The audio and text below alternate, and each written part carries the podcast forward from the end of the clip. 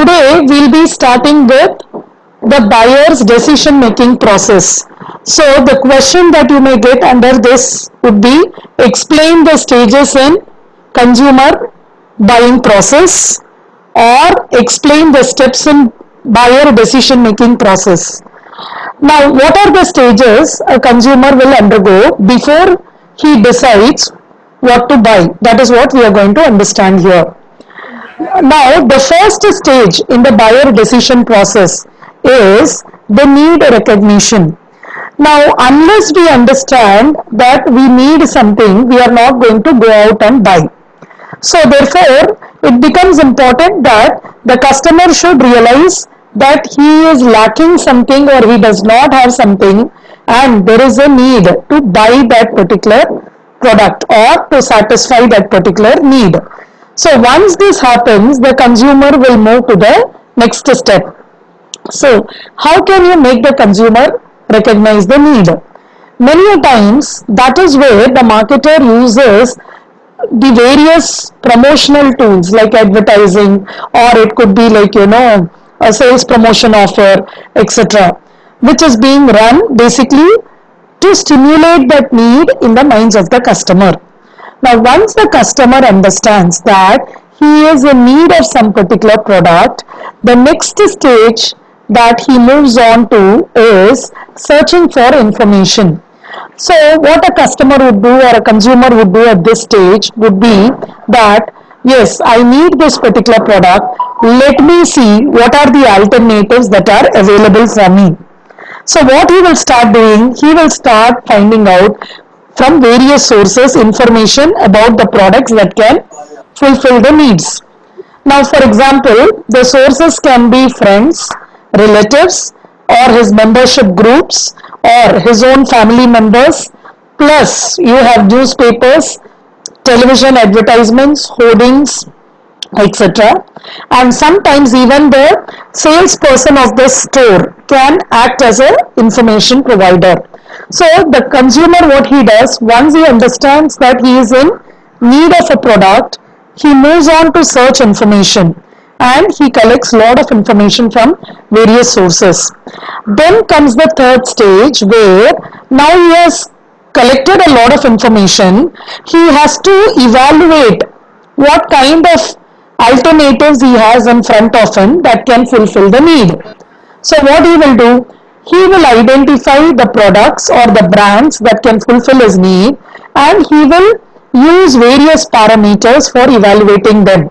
And uh, then what he will do once he evaluates all of them, he may shortlist few of them and further he will assess each one of them on the basis of his need.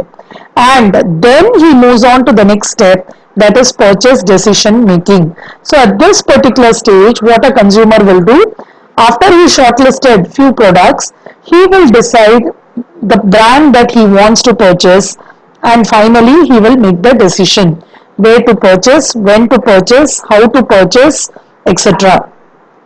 Now once he purchases the decision doesn't stop there.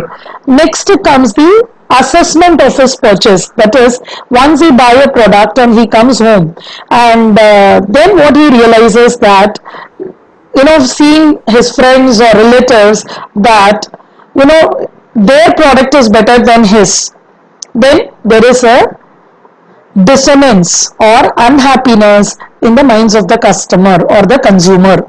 So that is when the consumer decides either to return the product back and buy a product which he had rejected in the assessment stage. Or if he will if possible he will continue to use it for some time.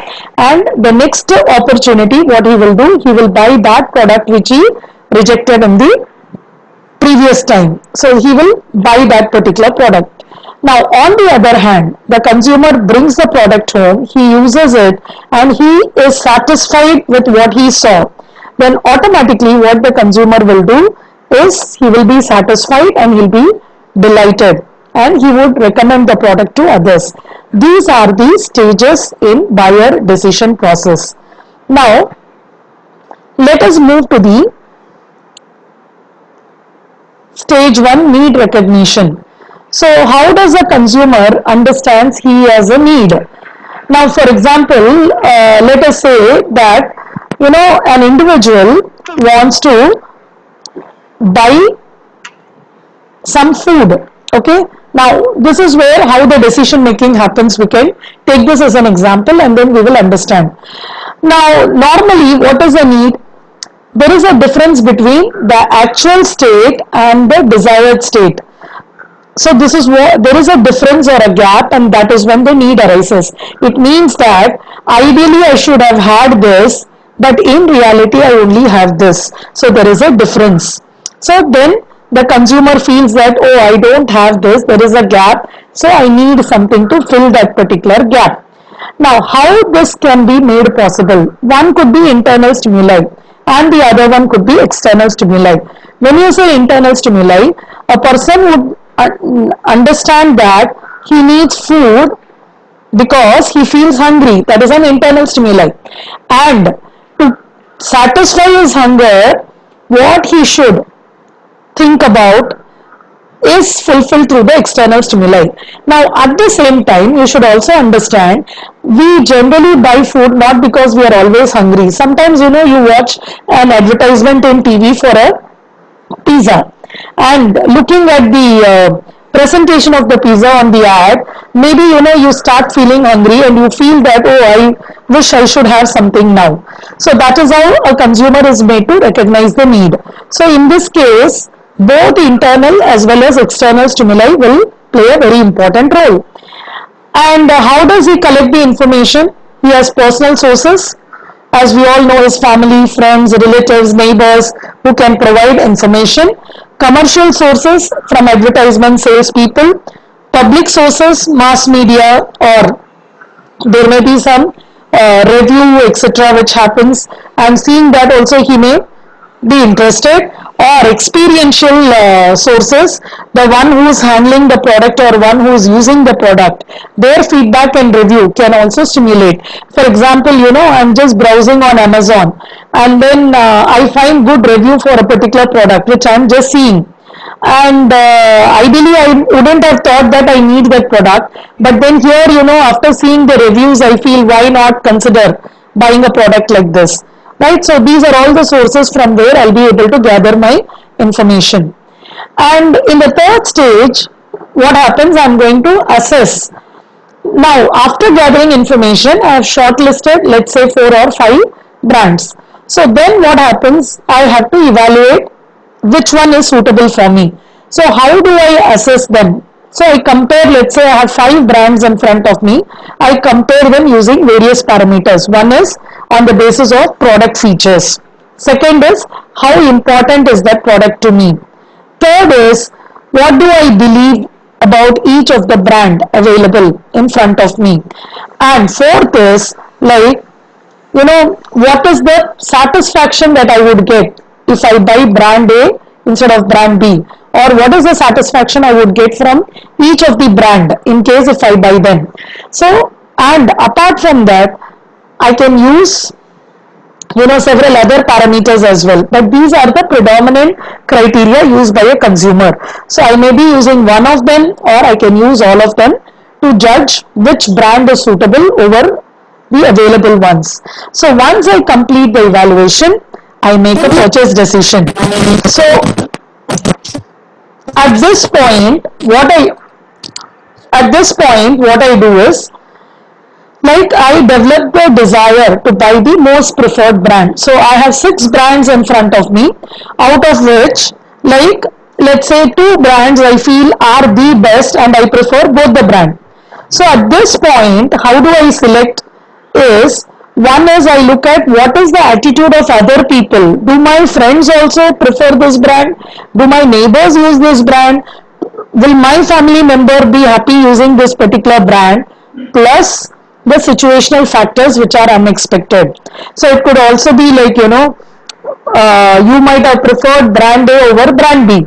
But unfortunately, brand A is not available at present. Or you may get brand A after some time but whereas brand B is readily available.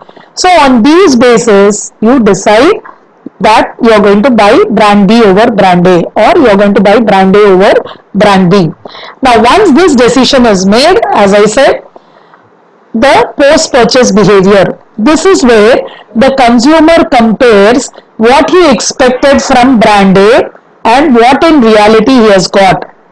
So if the expectations matches with the perception or the product, then the customer is satisfied. But if the uh, product doesn't match the expectations, then the customer is dissatisfied, which results in cognitive dissonance or dissatisfaction. So this is how the buying process takes place.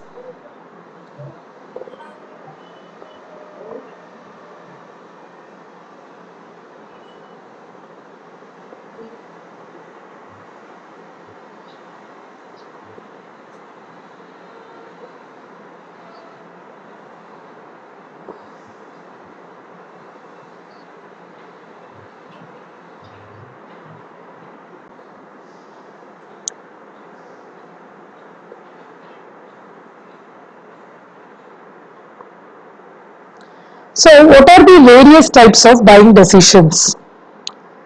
Now the buying decisions consist of four types or the buying behavior consists of four types. One is complex buying behavior, second is variety seeking buying behavior, third is dissonance reducing buying behavior and fourth is habitual buying behavior. Now when and where do consumer exhibit these kind of buying behavior? Now this can be determined with the help of these four elements.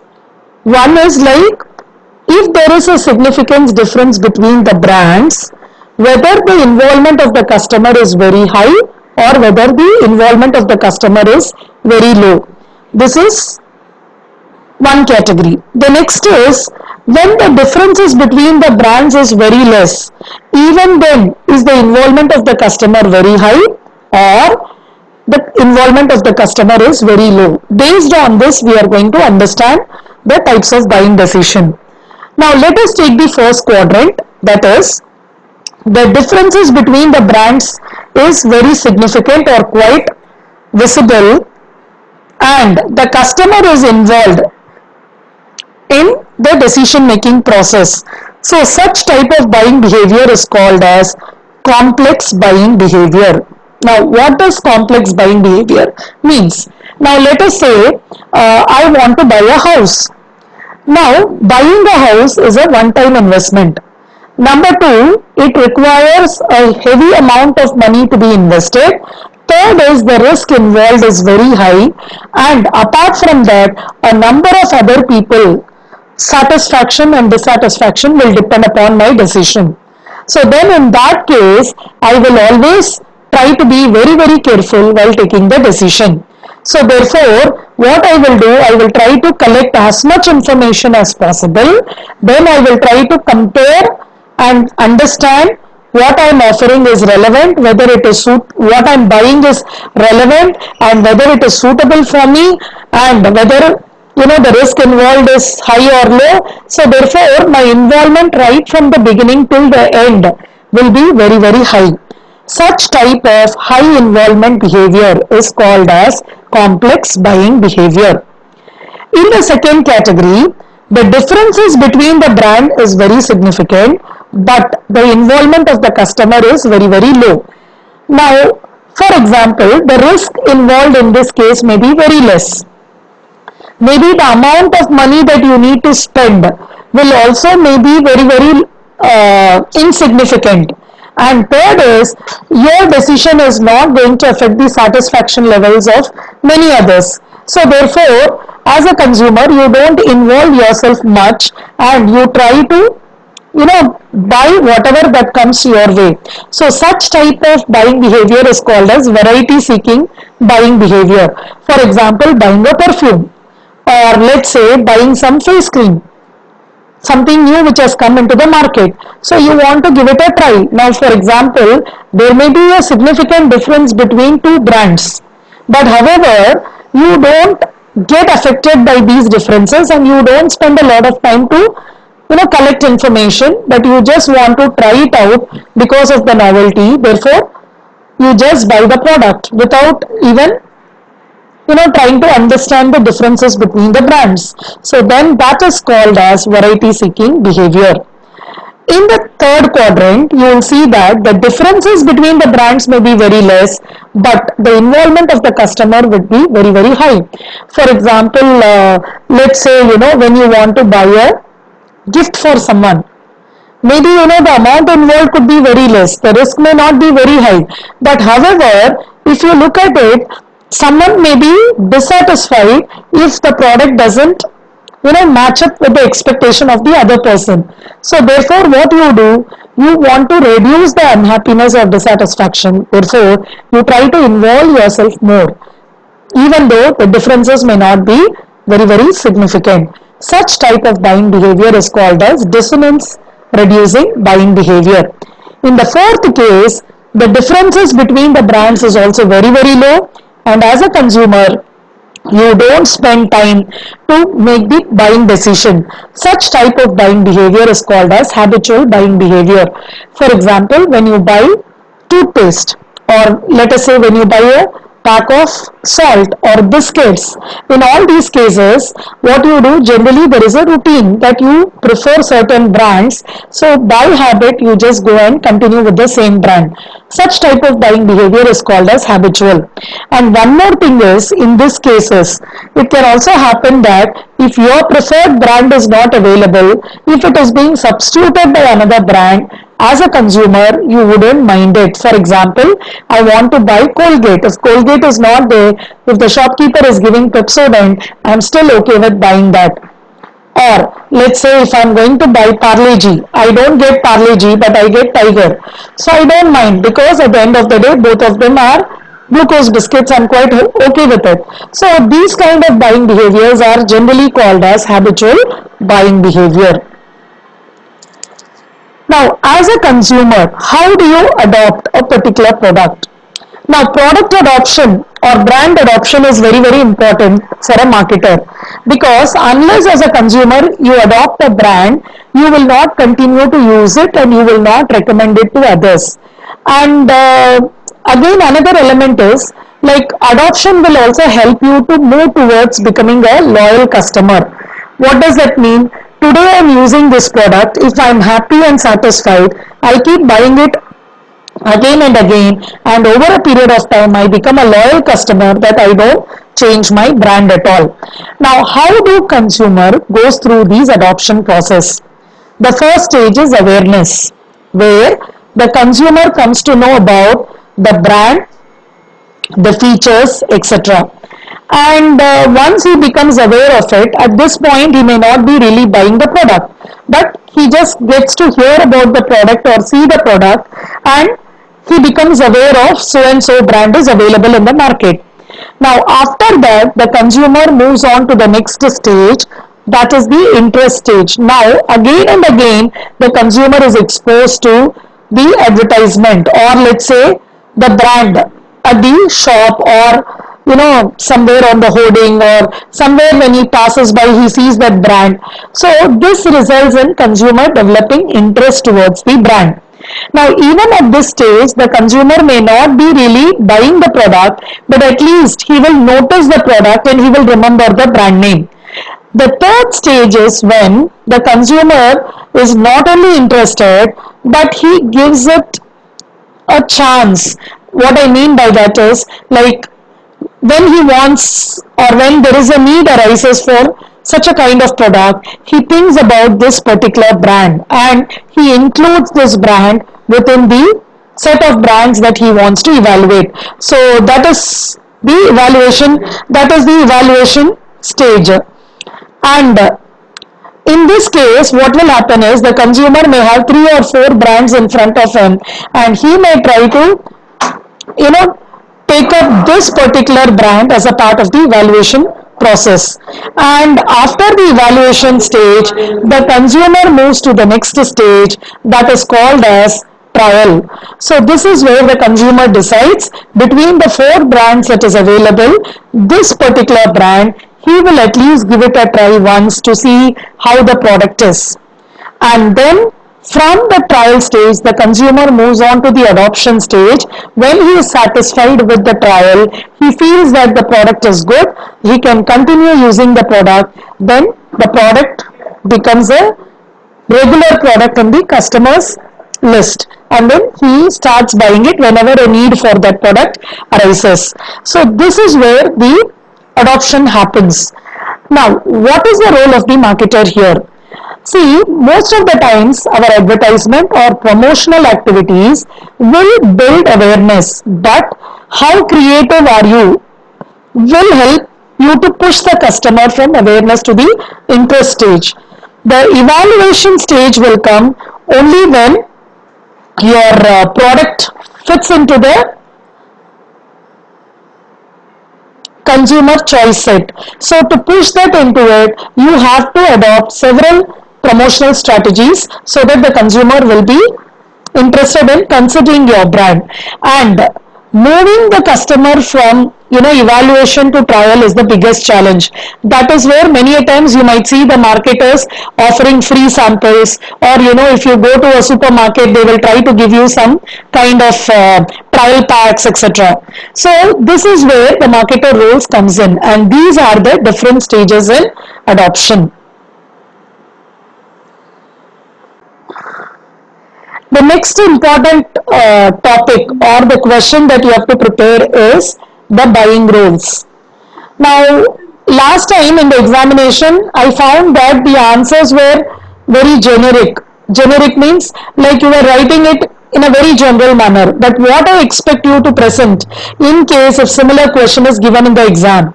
So you'll have to take product by product and for each product who will be the initiator, who will be the influencer, who will be the gatekeeper, who will be the decider, buyer and user. You will have to give step by step this particular answer. Don't just write it in general manner. Now let us understand the various buying roles. Now for any buying decision to take place, before that someone should initiate that particular process. So normally the person who starts that topic, why not we consider this product or why not we think about buying a product like this is the initiator. Now initiator could be anyone in the family. Okay, or it can even be an outsider who can initiate this process. Then once the uh, initiator does his job, the buying doesn't happen immediately. Next comes the role of the influencer. So influencer is a person who will motivate the people to take the decision process to the next stage. Now for example, I am aware, you know, there is a need, but still I don't take any action. Now what happens, the influencer will influence me to move to the next stage of collecting information or evaluating the alternatives, etc. So that is the role of influencer. Third is gatekeeper. Who is a gatekeeper? Gatekeeper is a person who will channelize the flow of information. So it could be like, you know, an advertisement can be a gatekeeper, a salesperson in a retail shop can be a gatekeeper, or any of the family member who is interested in having the product can be a gatekeeper. So he will pass on the right information to the decider so that he can take a decision. Then the third or the fourth role is the decider. He is the person who is going to evaluate the alternators and who is going to take a decision what product to buy, which brand to buy, where to buy, when to buy, how to buy, etc. And uh, then the buyer is the person who actually buys the product. Sometimes the decider and buyer can be the same. Sometimes the decision can be taken by someone and the buyer can be someone else and he is the one who actually goes and buys the product. And user is anyone who will be using the product and it could be the same person or it could be different people. And uh, disposer is the person who will actually dispose of the product once the usage is finished. Now let us take one example. Let's talk about buying a uh, you know television for a home. Now the initiator in this case could be the son or a daughter who finds that the neighbor has purchased a new television or they have seen an ad about a new television with advanced features. Now, who will be the influencer in this case? The influencer could be an advertisement, the influencer could be the same son or the daughter who started the process and they would try to influence the father to look for further information and also evaluate the various brands. The decider in this case would obviously be the person who is going to who has more power in the home. So probably it would be the father and the buyer would be the one who is going to buy the product. Now the decider can be the father who can also be the one who will pay the money and buy the product or the decider could be the father who will take the decision. Maybe the mother and the son would go to the shop and they will buy the product and the user would be the entire family who is going to watch the television. Here the gatekeeper could be the son because he initiated the process that we have to buy a new television. So he will always try to give information related to the television or it could be the advertiser or it could be the salesperson in the shop who will tell the decision maker you see there are so many brands but this brand is the latest and it has all these features so thereby he will try to influence the decider or the decision maker. So these are the various buying roles assumed by different people in the buying process. So when you are writing in the examination, what I expect is, this is the sequence what I gave you and I gave you an example how to write about initiator influencer. I want you to do the same.